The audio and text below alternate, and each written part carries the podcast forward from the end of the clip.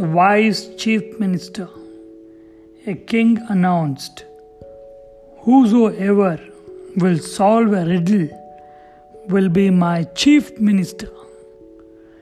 He continued, "A man has a sheep, a lion, and hay. The man has to cross the river and take them in a way that no one will eat the other. Also, only two can go at a time." A young man answered, "For the man takes the sheep, then he takes the lion, but brings the sheep with him. Then he takes the hay and rows back to get the sheep." The king appointed him as a chief minister. Moral: wisdom has nothing to do with age.